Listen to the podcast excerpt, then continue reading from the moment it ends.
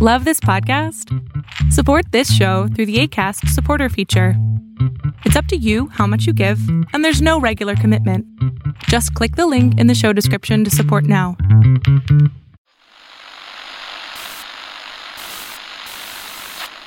Nine, twelve, ten, twenty-eight, two, twenty-three. This is Deep State Radio, coming to you direct from our super secret studio in the third sub basement of the Ministry of Snark in Washington, D.C., and from other undisclosed locations across America and around the world. Hello, and welcome to another episode of Deep State Radio. I'm your host, David Rothkopf, coming to you from New York City. Also in New York City, our, our uh, regular uh, pal and co-host here uh, is uh, Ryan Goodman of NYU Law School. How are you doing, Ryan? Pretty well, David. Thanks. And uh, our other regular uh, this time of the week, Dr. Kavita Patel. Um, how are you doing, Kavita, in Washington? I mean, a little bit worse than I thought the start of 2021 would go, but we're hoping starting now it's on an upswing. Well, you know, sometimes year years start a few weeks into the year. there's there's kind of like overhang, you know. Um, also, also in Washington, uh, another friend, Karen Finney, who is the Churcher Distinguished Fellow at the GW School of Media and Public Affairs. She is also a consultant. Uh, you know her probably as spokesperson for Hillary Clinton's presidential campaign, but she also uh, was a senior advisor to Stacey Abrams, which is some a badge of honor you can wear, especially this week. Yes. How are you, Karen? You know, the same kind of. Um, uh, I think we're. I said recovering. You know, it's it's. I think that's a lot to absorb, and and feeling. You know, yesterday went from a few hours of excitement about Georgia to, oh my God, what's happening? so uh, yeah, yeah, we'll come back to that because yesterday yeah. was as brutal as they come. And uh, finally, we're joined by uh, Rick Hasen, who's the Chancellor's Professor of Law and Political Science at the University of California, Irvine. Uh, he's a, a, specialist in election law. Uh, he had an article uh, just this past week in the Atlantic called "We Can't Let Our Elections Be This Vulnerable Again." How are you, Rick? I would say shell shocked, but but glad to be with you. Well, let's uh, let's um, start with that, and I'm just going to go around the group in no particular order. Let me let me start with you, uh, Karen. Uh, yesterday, I, I, I got to Washington at the end of November of 1993. Um, mm-hmm. You know, I joined the Clinton administration November of 1993. Right. And uh, we were still nominating people at that time, just showing you how quickly things were moving along there. And uh, so I've been, you know, involved in Washington for almost 30 years. Um, I, I, honestly, I never thought I'd see anything like what we saw yesterday, and I am still in shock. Um, what was your reaction? Uh, similar, you know, I came to Washington in uh, January 1993 as well for the Clinton administration, and just um, although I have to say, there is, I think, if we think about yesterday, I think we have to acknowledge while Donald Trump, there's the part of this is, about Donald Trump and the the fact that he was an instigator and that he was an instrument but that the truth is yesterday held up a mirror to who the, who we are as who this country really is. And you know i think it's important to acknowledge that it does it's not it, you know some are saying it's not who we are. It is who we are but it's not who we have to be. We get to choose to be something better. And there were so many threads of yesterday in terms of you know unequal uh, protection under the law and the comparisons to what we've seen with black lives matter protests. And you know i said to some of my white friends you know that feeling of helplessness that you're feeling right now when you're seeing the defilement of our the congress and the the, the this structure that's a lot of times if you're a person of color in this country how you feel you know personally having been pulled over and having been profiled And so I think there's a lot that's very deep that we have to have a reckoning on. And I'll just share one other thought, which is uh, quickly, you know, I also think we have to recognize that uh, the through line of Trump as a, as a racial instigator and a danger to this country, to my mind, you could start with when he did a full page ad in the New York Times against the exonerated five. I mean, we knew who this person was. And the fact that you have Republican members of Congress still thinking they can have a containment strategy and sort of play footsie with him um, is shameful. And that is among the layers that I think we have to, we will have to work through as a country, frankly. Yeah, no, some of those those Republican stories, whether they're sort of road to Damascus stories or uh, other rationalizations, are stunning. Today we had Lindsey Graham say, "Well, I don't know if we should remove him, but if he does one more thing." Right. right. I was like, what? you know, like how many how many swings at the ball does this guy get? Um, uh, Rick, we were going to start with talking with you about election law because we've gone through a period in which election law has really been at the center of everything. Um, and yesterday we expected to have some kind of a debate about election law on the floor of the Senate and of the House. Didn't happen. What was your reaction? I suppose you were sitting there waiting for that too. Well, I think that this is the culmination of at least five years of uh, concern about peaceful transitions of power. It began before Trump was even in office in 2016, uh, when he was saying that he would not necessarily accept the results if he lost then. And of course, even when he won, he made the wildly false claim that three to five million non citizens voted in the election. He's been beating the voter fraud drum for years, he's been stoking his base. He told us that there was going to be a wild time on January 6th. And you know, he he incited the mob. Uh, and so uh, I wrote a book back, that came out in February called Election Meltdown because I was concerned about peaceful transitions of power. I remember writing back when George W. Bush handed power to Barack Obama and saying how we just let these moments go unremarked, but we should never take for granted uh, that you could have a conservative Republican hand power to a liberal Democrat. And that's just how it is in our country and that uh, things have just deteriorated so much in the last decade. It, it was, it was, I think, the saddest political day uh, in my lifetime that I can remember. I'm too young to remember the MLK assassination or the RFK assassination, but this was a terrible moment for our democracy, and we're really, uh, you know, on a knife's edge now. It's a question of what direction this country is going to go in. Are we going to have elections where, where they're conducted fairly and losers accept the results and agree to fight another day and comply with the rule of law? Or are we going to deteriorate into a kind of uh, authoritarian type uh, pseudo democracy that we've seen happen in so many places? Uh, so many other places around the world. I worry that this American exceptionalism uh, myth uh, has has made people uh, somehow inoculated from the dangers that we face. You know, Kavita, you've been in Washington for a while. You, you know, played a leading role in the uh, Obama administration. You worked on the Hill for a while. You've worked in the in the building, uh, and you must have some reactions to that. One of the thoughts that I had, though, as I was watching it all, was that it's not just that there. This is the first coup attempt in our history. It's not just that the president stood hundreds of yards away from the Capitol and incited people to storm the Capitol. It's not just that he was aided and abetted by senators and congressmen, although all of those things are horrible stories that no one will ever forget, nor should they.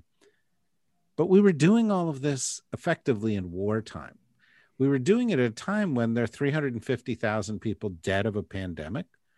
That, you know, that we've had another study that suggests the number's probably 500,000 people who are already dead from this pandemic, uh, that hundreds of thousands of more, you know, and those are the kind of things that are supposed to bring countries together and they're supposed to rise up above these things. And yet we had this breakdown in the middle of all of that. And obviously that's something you've been involved with. What were your feelings? Yeah, I'll, I'll just summarize it and kind of how my day was yesterday. So uh, my friend runs the GW kind of trauma unit, and she told me that like they were on high alert because they did expect fatalities or whatever would happen, and and as obviously three dead now. And at the same time, I had friends, one who worked for Pelosi and another who worked for McConnell, who was kind of texting because we were all trying to figure out the friends we had on the Hill were they safe and what was happening and there and and they literally these are all kind of veteran you know people who have been veterans on the hill who have been there for decades and they're like i've never seen anything like this and they're like my boss is scared. And you know now it's coming out. Um, yesterday uh, we found out i found out from people that it was very clear that you know some some people including some senators potentially congressmen uh, and women were kind of helpful to these protesters in some way. It became very clear kind of talking to my friends who were sheltering in place and one of whom has children my age and and said you know i'm really worried like i could i might not make it home i don't know what's going to happen you know we could all be dead by the end of the day and it just seemed like it seemed dystopian to kind of talk to one friend who's running like the trauma unit at gw waiting for those fatalities or waiting for those gunshot victims or and then another who's literally hiding sheltering in place in their offices and you know my heart goes i i will say this it's um, not going to be popular I I know some of those Capitol policemen. You know, they're it's it's so tragic how this entire thing has created you know this cascade of distrust and mistrust and I'll I'll go to you know our two guests you know Karen when I can never forget like before all the Podesta emails and all the WikiLeaks stupidity came out Karen was the one at the podium talking about Hillary Clinton's reminders about white nationalism white nationalism she was right. She was right back then. and what we saw yesterday with a Confederate flag being carried through and and 15 people arrested, that was to me, David, that wasn't Trump and MAGA. It, it was. It was incited. That terrorist attack was incited by this person. Won't even call him president. But that was the victory of white nationalism. And, and Rick, your um, I, can't help it. You know, I, I, I read I read parts of your book. Uh, I will read all of it. I promise this weekend. I read parts of your book, and I was struck where you did an update for some journal, and you said that you know um, this debacle of like the election is unlikely to happen in November, and, and you said it's uh, you know I'm, I'm, reading now because what it's most likely to save us from a Twitterized Bush v. Gore and possible post-election violence in November in neither an honest election system nor counter speech to combat election misinformation. Instead, simply speaking numerically about the margin of litigation, the odds are against an election close enough to go into overtime in a state crucial for the electoral college outcome. Nobody could ever. I mean, I would when I was reading your, you know, your four kind of debacles in elections. I was like, yeah, that's right.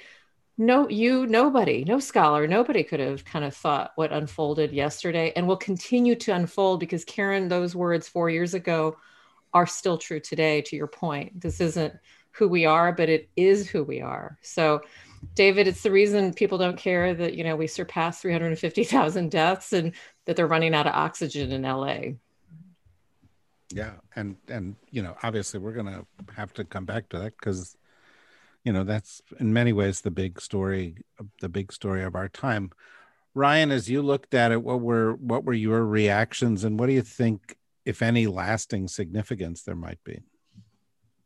Um, so i guess you know one not to duplicate what others have said um, but i think one additional reaction i had is the global uh, political implications for united states and for democracy as a model because i must imagine that um, in beijing and moscow this was just a wonderful day in the sense that it brought um, illegitimacy to the idea that democracies are more stable and know how to run themselves. Um, and I'm very concerned about that um, coming out of yesterday and how difficult it'll be to recover from that um, internationally. And I guess the other piece that I just want to, in some ways, echo what has been said is just the racist dimensions of what happened yesterday. That this wasn't just incitement of seditionists and insurrectionists, but um, white um, supremacists. And um, you know, chairman of the House Foreign Affairs Committee, uh, Representative Meeks, made a statement in favor of impeachment and uh, the 25th Amendment. And in his statement, he referred specifically to how the president had earlier told the Proud Boys to stand uh, stand on standby, and then now um, mobilize them. um, yesterday because everybody knew the Proud Boys had announced uh, widely that they were coming. Um, and that's who he mobilized. And the images of the Proud Boys wearing, you know, shirts inside the Capitol saying that six million uh, uh, Jewish deaths in the Holocaust were not enough is what happened yesterday. Um, and then to the point about the Capitol Police, I find some of these issues really hard to talk about in terms of their lasting implications because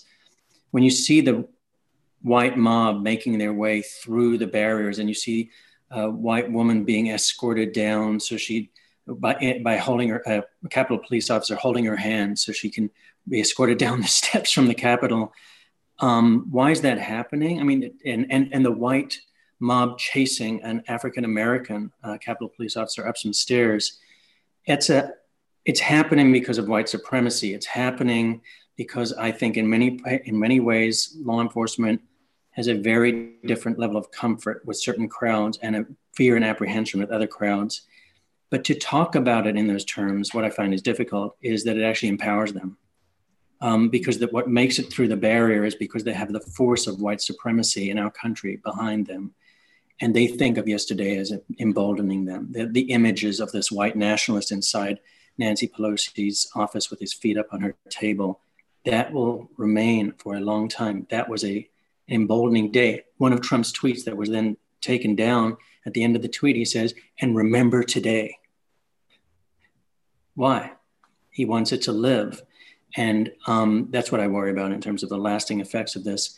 And I'm sure we'll get into discussions about what to do about Trump and accountability and impeachment and 25th Amendment. But um, that's that's with us right now, and I don't know um, the ways in which we're going to try to react to that or counteract that. Well, I definitely do want to get into some of those things. In fact, I'd like to turn this a little bit more um, forward looking. Um, uh, but, but, you know, let me sort of pick up on where you left off because was it yesterday or was it the, uh, the day before perhaps that in Kenosha, Wisconsin, um, the, the, the, uh, like district attorney determined that there would not be charges filed in the shooting of a black man, Jacob Blake, who um, the police officer was holding his shirt and shot him seven times in the back. You know, and they were letting these guys into the Capitol building in droves. And it, now, as it turned out, they may have stolen computers. There may have been national security consequences to the whole thing. There was some real physical threats to very senior level officials in the United States government. It was an extremely dangerous situation. But the double standard was so clear compared to the BLM um, protests, you know, which Joe Biden correctly brought up today. Um, and, and, and that's deeply distressing. And having said that, because I do want to turn it a little bit forward, let's turn our thoughts back. And I, I know this is going to be a little bit difficult 36 hours. You know, yesterday morning, the story was Georgia. yesterday morning, you know, Karen, you had been there, you'd worked with Stacey Abrams. Stacey Abrams had been working for 10 years yeah. in this red state, and this amazing transformation had taken place. And the state of Georgia, um, I think, elected the first Black Democrat yes. to the United States Senate ever um, the Jewish son of immigrants to the United States Senate. I, am disturbed that he's 33 years old. It troubles me, you know, in, in, in a way that, you know, um, but but you know, this is this is there. There was yesterday morning this kind of sense of hope, and and then on top of that, of course, the Democrats can control the Senate. Yeah. Um, how did you feel because you'd been in the middle of all that? You know, the night before I was, you know, in my pattern of like saying like, okay, I'm going to go to sleep. Okay, no, I'm going to check my phone. Okay, I'm going to go to sleep. I'm going to check my, and I, you know, it's one that I've been through, you know, 2016, 2018, you know, this cycle. And finally I was like, okay, I have to get some sleep. And so to wake up and find out what happened, I was so excited and you know I, I, was actually just before joining you i was on a debriefing call with stacey and fair fight and you know they're obviously going through the data you know, I think part of what is so exciting, I mean, they actually improved and increased margins from the general election to the runoff. And I think we can't forget that this whole runoff system is a Jim Crow era relic in and of itself. But I, you know, and I think it's important that we um, acknowledge that that um, you know they were able essentially to win outside of the possibility of a runoff, right? I mean, they, they, they we want it clear. Um, and increased margins among black voters, um, among voters who hadn't, you know, pulled out voters who didn't vote in the general election, and what that means in the in the history and the big picture of, you know, I think for Black Southerners uh, and and and white voters too, who are par- who are part of wanting to see change, to say yes, you can change this is possible. We have to stop writing off groups of people. But I want to share with you something that a, a friend of mine who runs uh, an organization that helped to register 36,000 Latino voters in Georgia. You know, a young staffer of hers said, you know, I see what happened at the Capitol, and I feel like they were protesting our work. And so I think part of as we celebrate Georgia and part of what terrorists want to do is to take away our joy and to take away our sense of um, pride for, for what was done and the fact that we are an increasingly diverse country. We are increasingly fighting voter suppression. We are, with help of people like Rick and others, trying to improve our elections. Right, that that process is not going to stop. Um, and so maybe that is part of you know the the arc of history that we had this morning where we celebrated that triumph. And then we saw you know violent protester violent violent rioters terrorists trying to pull us backward. And so i think it's you know david it's such an important point and i think it's so important that we honor the excitement of um, what happened in georgia and the fact that people were not going to be def, you know, denied their right to vote and have that vote counted. Um, and just the work that was done and the way, you know, the, the Stacey Abrams playbook, which I'm hoping, you know, the Democratic Party makes that our Bible going forward. Um, because there's so much that she did and that, you know, uh, Raphael Warnock and Jon Ossoff in their run in this, their elections helped to improve on that I think we can learn from. And one of the most important, and then I'll shut up, is we don't take any voters for granted and we stand up for who we are as Democrats and talk about our values in every part of a state. We don't write off groups of people. Um, and we don't write off people and say, well, you know, so and so's won't will never vote in the right in these numbers, right? That's not true, actually. And it's time we stop behaving that way. Yeah, no, no, it's an amazing story. Uh, it, it is also a story that says this takes time, attention to detail, perseverance, ground game. You know, yes. we we all get caught up in sort of the headlines, and the world gets changed door to door, call to call, and and Stacey Abrams led that, and no one has called me from the Biden campaign to ask my opinion on this, but I personally would like to see Stacey Abrams running the Democratic Party um, because I'd like to see the technology and the thinking behind Georgia, to use a Howard Dean term, turned into a 50 state strategy. You know, yes. I, I think that would be a that would be a big thing. Um, Rick, uh, it, there are a lot of ways to look at what's happened in the past election. Um, uh, I, th- I, thought your article in the Atlantic was extremely good, and I'd like to sort of get to what the recommendations are. Uh, but one of the ways to look at it is that it worked. You know, one of the, you know, I mean, the, the, you know, t- Donald Trump is as toxic a figure as has ever been in the American political system. Uh, he has tried to cheat in as many different ways as is possible, from you know, using his DOJ, using the post office, using the presidency, using money, using court cases, etc. Um, and he couldn't steal the election. Um, he couldn't steal it because 62 court cases or whatever it was went against him. Trump appointed judges went against him. Um, uh, public state officials, probably with whom I would agree with very little politically, like um, uh, the the Georgia state officials, did their job. You know, they stuck they stuck to things. Did you take any, you know, and and this ridiculous, seditious effort in the House and the Senate didn't work? Do you take some comfort from that? It's very mixed feelings. Um, I think that if there had been 16,000, a, a shift of 16,000 votes in two states, move Arizona and um, uh, Georgia so that they're within a few thousand votes, then I think all bets are off. And then I think the pressure would have been enormous on state legislatures. That's where I think, you know, the rank and file Republican legislators, the same people who are the House, uh, you know, what we what, what, did we see last night in uh, Pennsylvania? Uh, uh well over 120 uh, representatives voting to sustain an objection to a frivolous complaint about how the election was run in Pennsylvania. We came really close to uh, losing our democracy um, because uh, there were too many people who were not willing to stand up, and in fact, either were too afraid of Donald Trump or willing to embrace the kind of Trumpian wing, the Tea Party wing of the Republican Party, that things really could have gone south.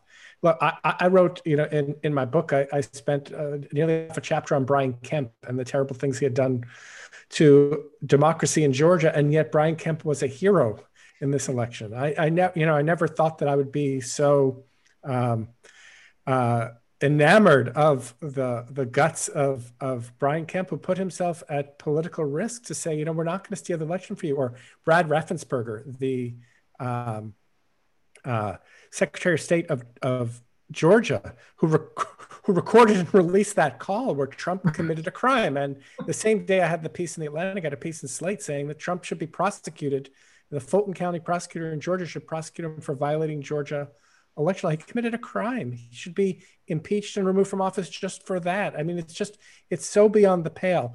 But we came close. And, and the point of the Atlantic piece is that so much of our election machinery, how we translate people's votes into electoral college counting in Congress, depends upon the good faith of people, depends on norms. And we need to get rid of those places where there's slack and move. Uh, you know, we can have a debate about getting rid of the electoral college. I'm happy to talk about that. But assuming that's not going to happen, how do we remove the slack so that we don't have to know who the Wayne County Canvassing Board members are? And, you know, I felt like for the last um, three, four months, I've played a role of national therapist more than election law scholar because people were really scared. I mean, I got, you know, a dozen emails a day and lots of messages on social media of people who were really worried that the courts were not going to hold. Fortunately, they did. I mean, the courts were a bright spot the election officials, Republican and Democrat, who had to make decisions, most of them behaved admirably. But uh, you know, the reason I have mixed feelings is watching so many Republicans last night after the assault on the Capitol still vote to sustain the objections. That wasn't about let's have a debate about whether there was, a, you know, a fair election in Pennsylvania and whether there's a fair election in Georgia. And let's be clear, the complaints were totally frivolous. This was the cleanest election, the most examined election in United States history, so far as I can tell. And yet we still had people who were willing to vote to overturn the will of the voters. And that's profoundly worrying going forward. So I've been telling people, don't worry about January 6th because I wasn't expecting the Capitol walls were going to be breached. I said, worry about the next five years. And I, am still worried about that. Well, and we should turn our attention to that. Well, I'll get to it in the in the in the next round of things.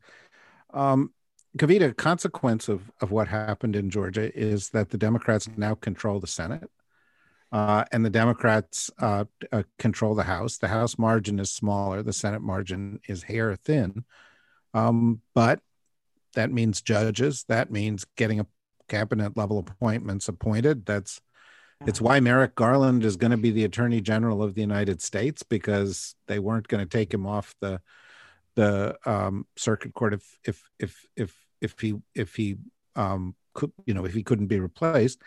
Um, and it's going to be possible to move some agenda through.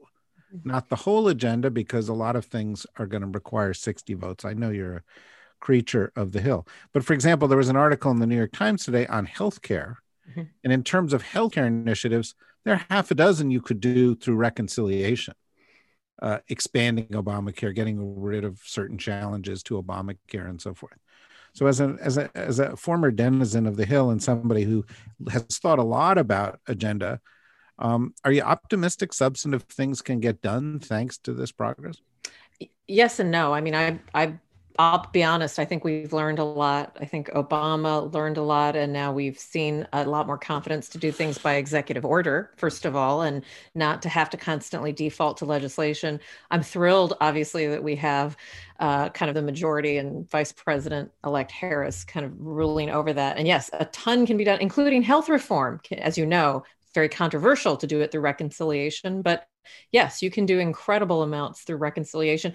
It'll be interesting to see if you recall the last time we had this split was when um, Trent Lott and Tom Daschle were in the Senate. I was just coming into the Senate, and they created this kind of gentleman's bargain. You know, they had these agreement rules on how they would handle committees and process and. Uh, it'll be interesting to see kind of Schumer and McConnell whether they take those same rules and just kind of tweak them or how they adapt them. McConnell's tough and smart. I mean, do not make any mistakes about what this man will do to continue to have power. So I worry a little bit. Schumer's also very smart, but I worry a little bit that the Democrats might not necessarily fight as hard as they should to kind of position themselves so that when these votes come up, that they are still in a position of power. So there's reconciliation rules. There's certainly what the role of the vice president is in breaking ties. But so much of this comes down to how we stack the committees. Um, Tom, you know, Lott and Daschle had a 50 50 split on all the committees. And there's still a process to get things out of committee, to get things to the floor, to invoke cloture. So, from a process standpoint, I would hope that the, you know, Joe Biden has a Senate career and you've got Schumer, who I assume is going to kind of stay in place. Um, and that that is kind of the key in terms of health care. This is when it's going to be important for all of us to continue to push on President-elect Biden to kind of make good on some of the promises that I know progressives are interested in, but to strike a balance with where I think moderate Democrats want to be in at least just restoring the Affordable Care Act. But there is clear pressure now and post pandemic, in addition to kind of the pandemic recovery, to do something to kind of restore and improve access. And that is, that's going to have to come in the form of doing something that puts Texas and Florida, which have not expanded Medicaid, to expand Medicaid, and also offers a pathway now that we have. You know, it's ironic, David. The stock market didn't seem to care that the Capitol was almost on fire yesterday, right? So we have a private market that basically is like, oh, sure, whatever. So I want there to be some recognition that the role of the federal government is to provide this infrastructure of which health energy climate change all of these things are critical. So i'm really hoping the biden administration comes out with you know we we lost a window in the early part of obama to get some things done and we suffered from it. And i really hope this administration does not do the same. I, okay. can i add one quick thing to that which is just as a tactician you know i all due respect to president obama i think the other issue was you have to do a better job communicating with the American people at all levels. And it's you can't just think you're going to get on television. It's got to you know take all of those tools we were just talking about in terms that we've learned from election work about you know texting and social media. Because you know That's one right. of the things i did some work for the DCCC this cycle and i will tell you that um, particularly among black voters we saw a 20% drop in enthusiasm to vote down ballot mm. from the presidency. And one of the things we saw with white voters and black voters, not a lot of good idea, a sense of who's fighting for what. And so I think, you know, one of the big lessons in 2020 and the success of 2020 and the potential success, hopefully, of the things that Kavita was talking about is we, the American people, we have to do a better job of making sure they know who is fighting for what um, or we're not going to have the kind of public support needed to help with those political maneuvers that are going to be so important. And that includes all this conversation about, about, like equity and racial equity. Like just talking about it is not going to be good enough. Mm-hmm. I, and I think that's where kind of related to Rick, like these norms, I would, as a as a, a policy person, think we, you know, Trump has violated and created a uh, kind of an environment where those normative behaviors, to your point, you know, just don't even, you know, in, in this absence of any kind of normative behavior, you know, I would think, oh, we need rules. Those same rules can kind of unintended, you know, kind of unintentionally kind of dis- you know, really disengage and disinhibit the very populations we need. And so I think it's incredibly hard work that needs to be done. Nothing's going to be easy. And couldn't agree more, Karen, and both Rick, like with the work we need to do. David, the work on healthcare won't get done without those pieces, communication and the sense that kind of our freedoms and democracy are restored are going to happen. They're just not. Yeah, well, uh, yes, no question about that. Now, again, keeping in in in in sort of forward-looking vein, uh, although Ryan, I've asked them some sort of long-term forward-looking things. I'm going to ask you a, a 12-day forward-looking thing. Um, you know, because we, you know, coming out of what we've just seen, you have both the Speaker of the House and the Senate Majority Leader, and even uh, you know, a Republican uh, member of Congress, uh, Adam Kinzinger, uh, saying uh, the president of the United States should be removed from office because of what just happened. And they advocate the 25th Amendment, and some people are saying, uh, or impeach him. Uh, uh, it, you know, but um, to, apparently Mike Pence wouldn't even take Schumer and Pelosi's call on the 25th Amendment today, mm. um, uh, showing once again his towering moral courage. Um, and uh, the, the question is accountability. How do you hold the president of the United States, who orchestrated a massive coup attempt, um, accountable? Um, so yeah, I think it's um, complicated in the sense of uh, there are at least three tools, right? So one is move ahead with impeachment with the theory that um, one of the penalties for impeachment could be that he's disqualified from holding future office. And my understanding is that there's a historical precedent that that penalty can be imposed by a, um, a, a, just a normal majority in the Senate. There's also, just to throw in another wrinkle to that tool, is that there's the question as to whether or not the Senate could convict a former official. So let's say the House votes for his impeachment, and then after January 20th, it's in Schumer's hands to run the trial. Can the Senate then vote um, for his conviction and disqualification from future office? My sense is that the scholarly community is a little bit uh, scattered on that question. Um, and so that's you know one tool of accountability, and that there's a you know a statement made, and it looks like at this point that he will be impeached by the House. My you know my best guess based on the statements that uh, Pelosi said, and just as we were coming on the podcast, she announced that she has enough support in the House to impeach him. That's the one. The second one is the 25th Amendment. You know, I didn't know which way to read the fact that Pence wouldn't take their call and they were on hold for 25 minutes. Maybe he is ambivalent, and that's why it took 25 minutes before he decided not to take the call. Or I he think could have been washing his he could have been washing his hair too. Well, the other is um, blowing um, it dry. Yeah, if I if I were Mike Pence the and I were problem, you know, and I were potentially headed down that path, I'm not sure my hand would be strengthened with the Republican base to say that I first consulted with Nancy Pelosi and Chuck Schumer before I made that decision. Um, so his not taking their call, he didn't uh, get on the call and say this is a non-starter.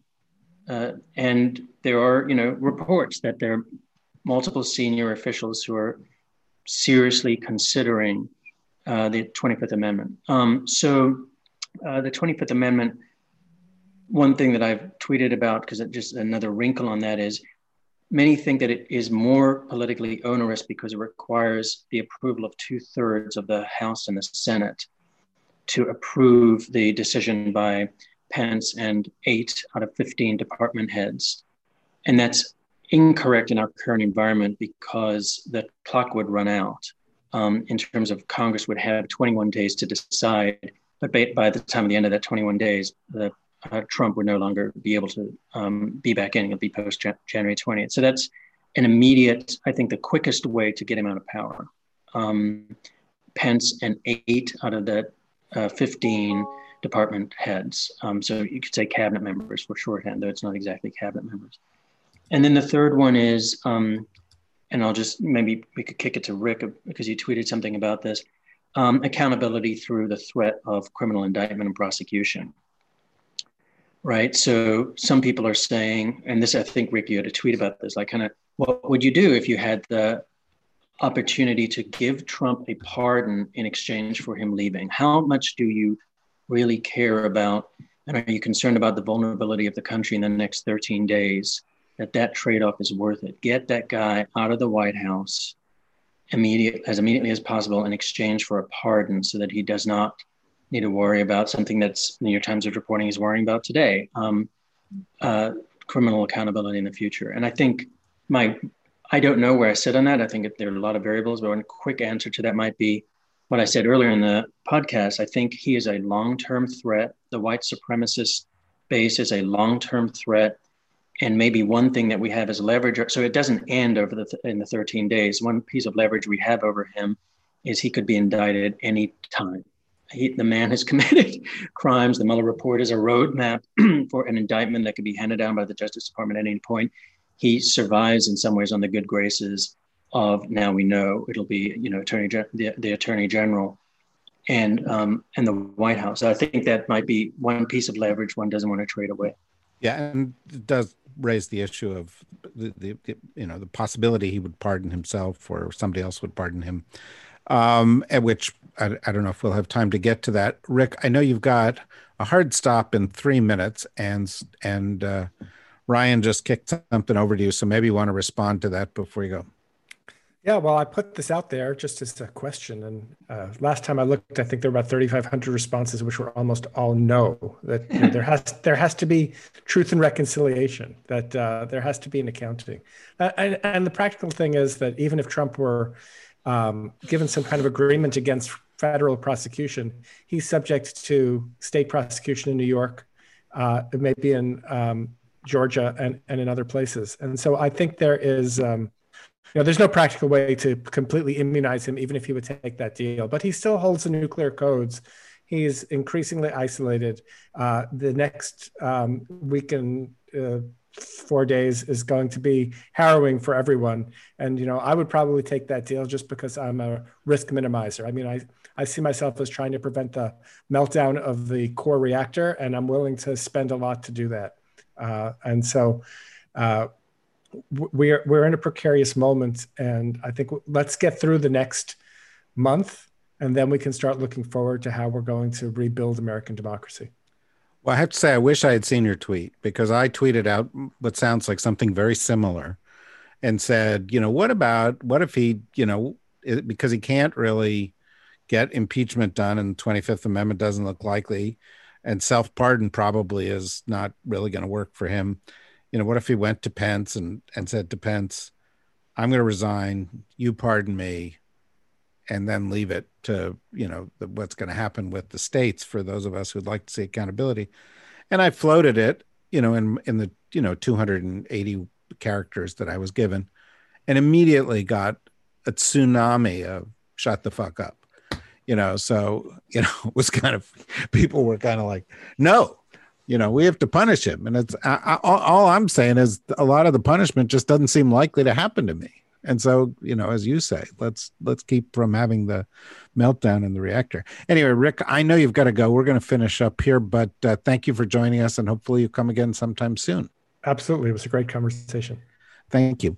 Um, so let me do sort of a last round here, sort of uh, quick, quick responses of, you know, how does this week change anything? Um, uh, and and Karen, you know, I'm particularly interested politically because there's this kind of, it, it takes 24 hours for things to evolve into becoming a certain long-term trend in in Washington. And and and that seems long to me, Steve. Yeah, well, I'm a little slow, but one of the ones that seems like a sort of a certain long-term trend out of this is um, that a lot of Republicans have decided that Ronald um, that uh, that Donald Trump is toxic, and that there is you know, there a lot, you know, a week ago, you would have had a lot of people saying after the election, after he loses, Trump's going to dominate the party. He's going to be out there. He'll be the face of it until he steps aside. He's, I don't know if that's true anymore. What do you think? Well, I, I, wish I agreed with you on that. Unfortunately, you still have Republicans on, you know, certain networks defending him. Some trying to say, "Oh, actually, it was Antifa. This is false flag," and just incredibly dangerous. That, that would be the Cartoon Network. That would be the Cartoon Network. yes, it would. Yes, it would. Um, and, and you know, I think to you know some of the points that we've been making. I mean, I think he is a clear and present danger to the United States of America, not just between now and the 20th of January. And so I think that has to be taken seriously, as well as those 131 members of Congress that we talked about, and and and the senators and those who participated and aided and abetted and specifically in yesterday. So I, I, I wish I could agree. I just I just worry that you know, you have, you know, we talked about Lindsey Graham, who all of a sudden is, you know, realize, oh my gosh, she's a bad guy, right? I mean, that's political mm. expediency. It's so outrageous. So I think I, I want to leave though on a little bit of a, of a with a positive thought, which is, you know, the other big thing that happened today in Washington with Merrick Garland being named to be our next Attorney General and just a stellar team uh, at the Department of Justice. They have an opportunity in ways that we know Trump never would, of course, to think about how do we pursue justice from you know not just with Trump with with those rioters with those terrorists i mean you know the fbi is now out there looking for them and you know god knows i mean you know one of the most horrifying things was they were so happy to show their faces on television yesterday the Capitol Hill police who opened doors and were aiding and abetting. I mean, all of this to really systematically think about, you know, in these categories of people. And Congress has its own processes to deal with senators and members of Congress. What could be positive about that is if Americans saw real justice, people being brought to justice. And I go back to David, something that you said, you know, what we saw in Kenosha, the injustice, the injustice that we saw with Breonna Taylor, the injustice that we saw, you know, over the summer.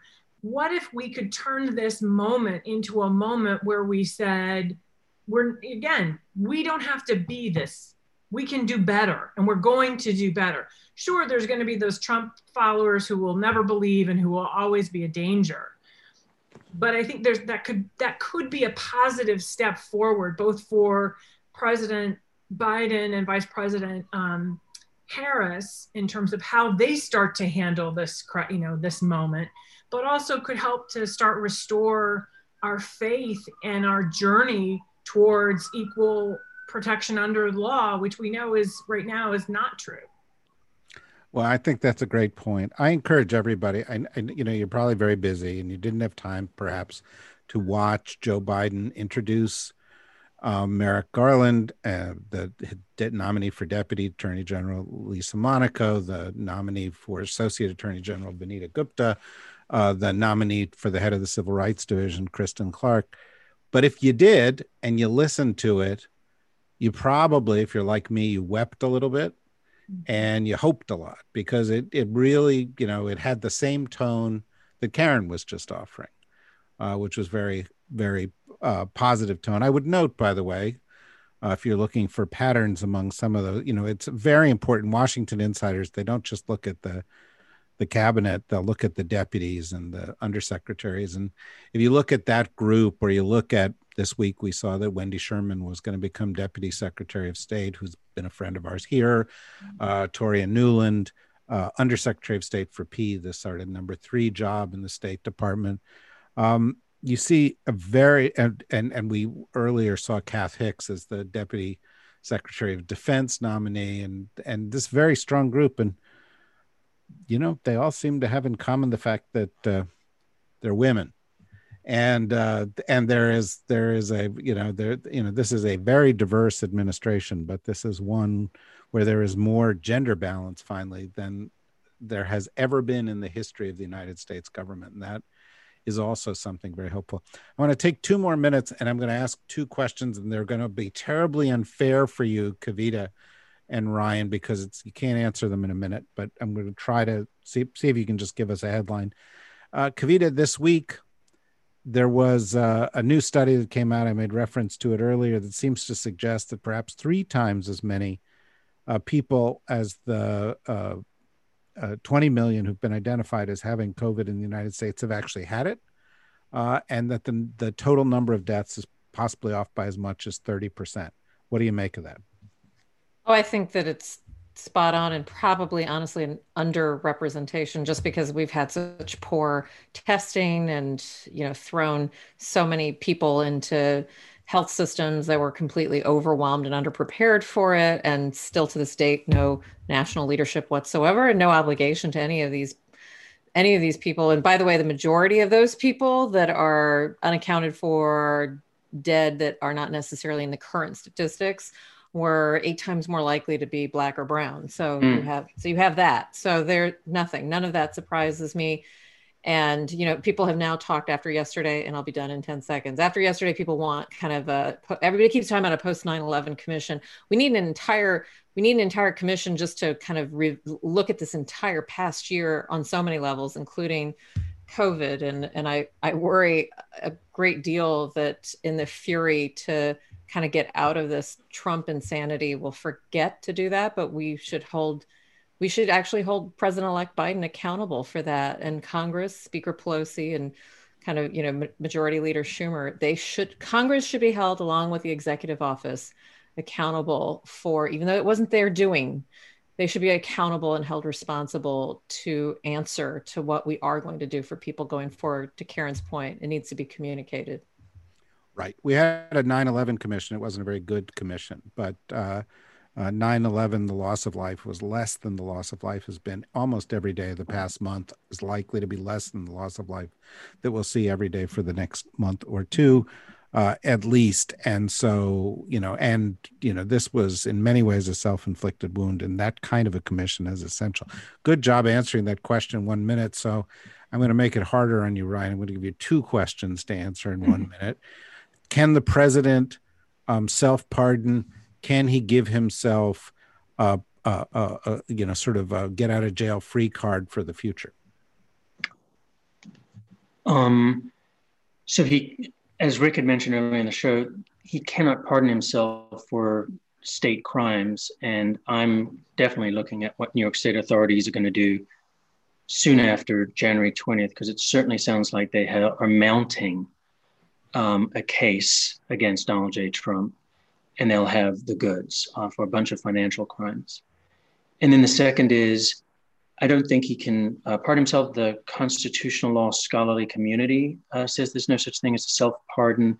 And nicely enough, this time around, there's an Office of Legal Counsel opinion that in it says the president cannot pardon himself. Um, so, if anything, by doing that, I think it might, um, as a political matter, look more incriminating to him. And if I were him, I might also worry about a jury and what they think about the reasons why a person would uh, pardon themselves or try to. Well, the, the New York Times has a story today by Michael Schmidt saying that he's been discussing self pardoning. Um, of course, he's been discussing it with his crack legal team, which includes Rudy Giuliani and maybe you know Lin Wood, who's you know probably out out in the forest howling at the moon someplace. So um, we wonder whether he's getting uh, good advice. Um, but uh, I, I suspect over the course of the next 12 to 13 days, our next wave of outrage with the president is going to have to do with pardons and who gets pardoned, how many, and what he attempts to do with it. But we'll see. You never, you never want to, you, you never want to, uh, uh, you know, get limit the possibilities of outrage from this president. Anyway, this was a great discussion and a very tough week. I personally feel like I've been inside a washing machine for the past week, just, mm-hmm. you know, sort of turning around and getting thrown against the walls of it and not getting any sleep. Um, uh, and of course, you know, much more serious things were happening than than my own reaction. You guys have put it in perspective. That's why we are very lucky to have had you here. Thank you, Karen. Thanks to Rick, who has gone. Thank you, as always, to Kavita and Ryan. Uh, folks, if you want to know what else we've got coming up, and we're going to have a lot of special programming next week um, looking at the last week of the Trump administration. Hallelujah, and uh, uh, and then we'll the following week we'll do a bunch of stuff looking forward to the next to the the, the beginning of the Biden administration.